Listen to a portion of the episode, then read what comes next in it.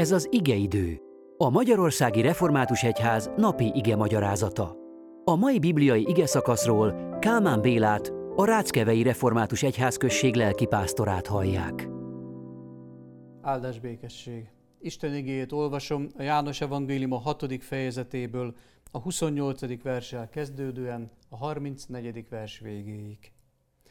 Ekkor megkérdezték Jézustól, mit tegyünk, hogy Istennek tetsző dolgokat cselekedjünk.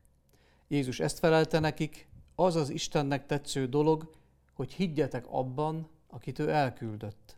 Erre megkérdezték tőle, és te milyen jelt mutatsz, hogy miután láttuk, higgyünk neked? Mit cselekszel? Atyáink a mannát tették a pusztában, ahogy megvan írva. Mennyei kenyeret adott nekik enni. Jézus így válaszolt nekik, Bizony, bizony mondom néktek, nem Mózes adta nektek a mennyei kenyeret, hanem az én atyám adja nektek az igazi mennyei kenyeret. Mert az Isten kenyere a mennyből száll le, és életet ad a világnak. Erre azt mondták neki, Uram, add nekünk mindig ezt a kenyeret. Jézus Krisztus szavaiban felragyog előttünk Istenünknek, mint atyának, csodálatos lénye, személye. Isten Atya, aki ad. Ad életet. Neked is adta a fogantatásodtól az utolsó szív dobbanásodik tartó biológiai létezés csodáját, ami egyúttal kerete lehetősége is annak, hogy egy másik adományt, a mennyből alászálló kenyeret, azaz Jézust, és benne az örök élet adományát is megnyerhesd elfogadhassd Istentől az atyáddal való gyermeki szeretet közösséget.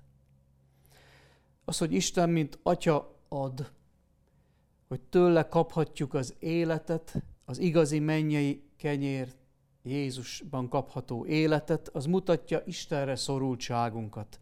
Hogyha nem vagyunk felé nyitottak, ha nem ajándékozhat meg, akkor nincsen élet bennünk ám ő éppen abban bizonyítja meg atyai jó akaratát, hogy ad, életet ad, újjászületett életet ad, ideig és örökké való életet, igazi megoldást, Jézust.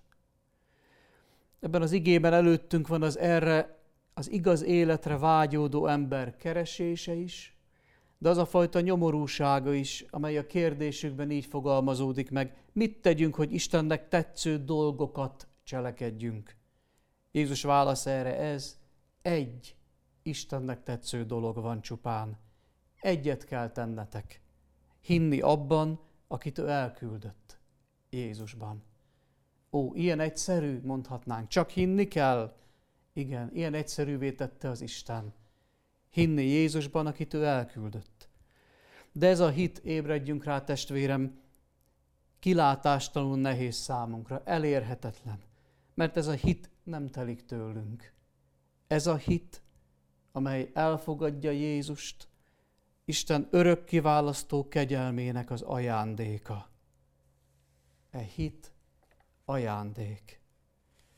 Kérd ezt a hitet, ha még nincs ilyen hited, és atyád adja neked. Köszönd meg, ha van már ilyen Jézusban való üdvözítő hited, és erősödj meg, és maradj meg ebben a hitben. Így legyen. Amen.